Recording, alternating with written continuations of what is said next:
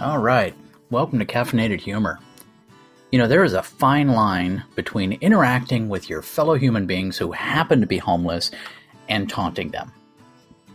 Not that I would go looking for trouble, but in any given interaction, whether it's giving them a dollar, saying good morning, asking if they need help, anything, there's always the chance that, like a mad dog, they may spin around and bite you.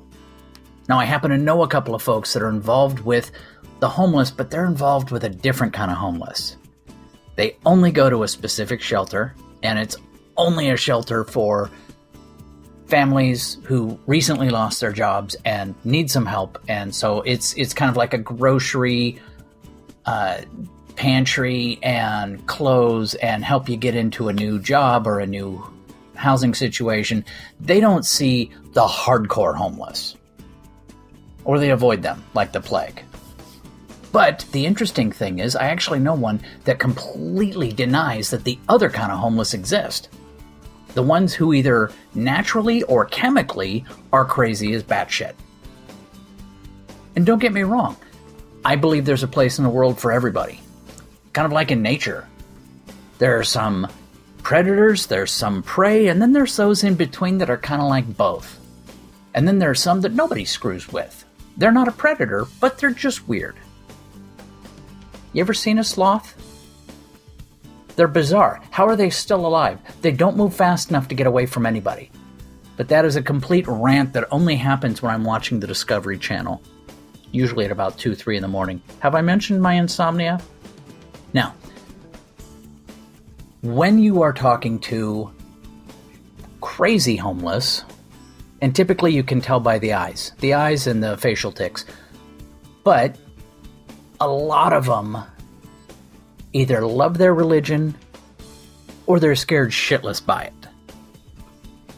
And the interesting thing is, for those not paying attention, I was an altar boy. I've studied my Bible. I know my scripture. Am I a bit of a go to church every Sunday Catholic? Hmm, no.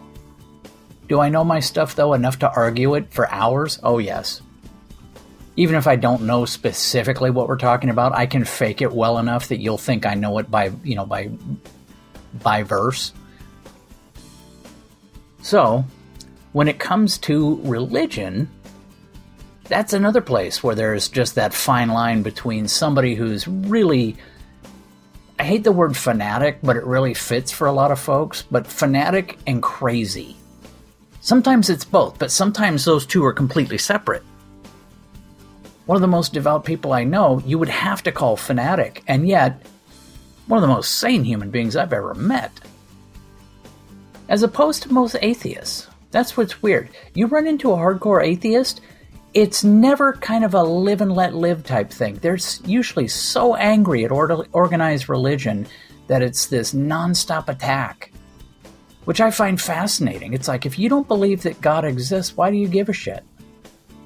It's almost like you realize he exists, but you want to say you don't, like a petulant child, and it becomes this weird kind of love hate relationship. It's like, I hate God. Did God ask about me? Can we go by God's house later? If I give you a note, would you give it to God? No, I don't like him. It's like you're back in, in like a religious high school.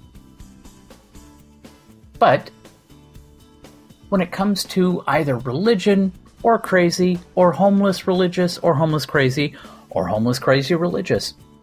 You have to admit they're not boring.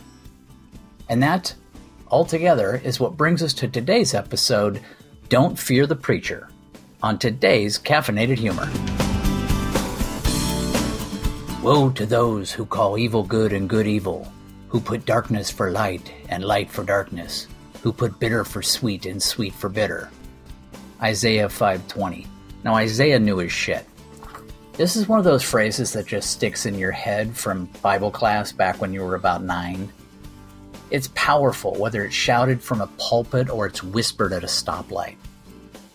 Those who regularly listen to this podcast are shaking their heads right now and muttering, well, what the fuck is he up to now? Well, here it is.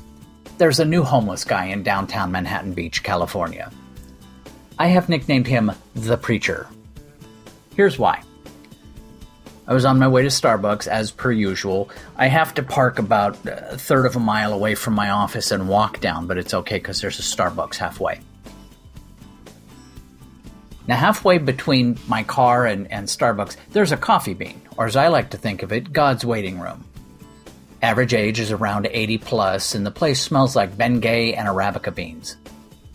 And leaning against the railing out front is a man in a long black coat. It's a dirty long black coat, but it makes a statement. Especially on a mid 80s day, now, usually that statement is either stupid or crazy, and I'm about 50 feet away when the guy in the long black coat begins to point a small black book at pointing cars and shouting scripture. Crazy it is. There are several people walking ahead of me, and they all three detour out into the street to walk around the preacher. Not me. You either go big or you go home. I'm not necessarily worried about my safety. The Manhattan Beach Police Department, they have a habit of appearing out of nowhere like law enforcement ninjas when there's a need for a homeless takedown. Besides, I speak crazy. It's all a question of going crazy first. So as I walk up, he turns to me and points his battered Bible at me, but before he can speak, I erupt, pointing at him. Not shouting, but I am louder than normal. Happy shall he be that taketh and dasheth thy little ones against the stones. Now, I love that psalm mainly because it makes you stop and think for half a second before you realize it's a, a pretty gruesome piece of scripture. I keep walking without breaking stride. The effect on the preacher's face is a study in contrast as I go by. There is, of course, confusion. I mean, it sounds like scripture, but he's not sure. Not many people are. It really is an obscure one that nobody really quotes. Second, he's puzzling out the meaning. Not to stereotype, but most homeless have done serious damage to themselves with drugs, so quick, efficient thought processing just isn't going to happen. Third, by pointing, I instinctively make him defensive, even if he's not sure why I'm pointing. I stop and I turn, looking back at the preacher. He looks pissed, but I run fast for a little guy, so I'm I'm feeling good. Time for the knockout blow. Woe to those who call evil good and good evil, who put darkness for light and light for darkness. And then I turn and walk off just as the light turns. Now I'm either going to get attacked from behind or he's going to be confused enough to leave. Because crazy hates to share the spotlight. You throw crazy first, most people will take their ball and go home. I get to the other side of the street and I, I look back. He walked off. Now, in my sick little book, that's a victory, people. It's a cruel game, but when you block the sidewalk in my town, you're obviously here to amuse me. And that's how I see it. And now, time for some coffee.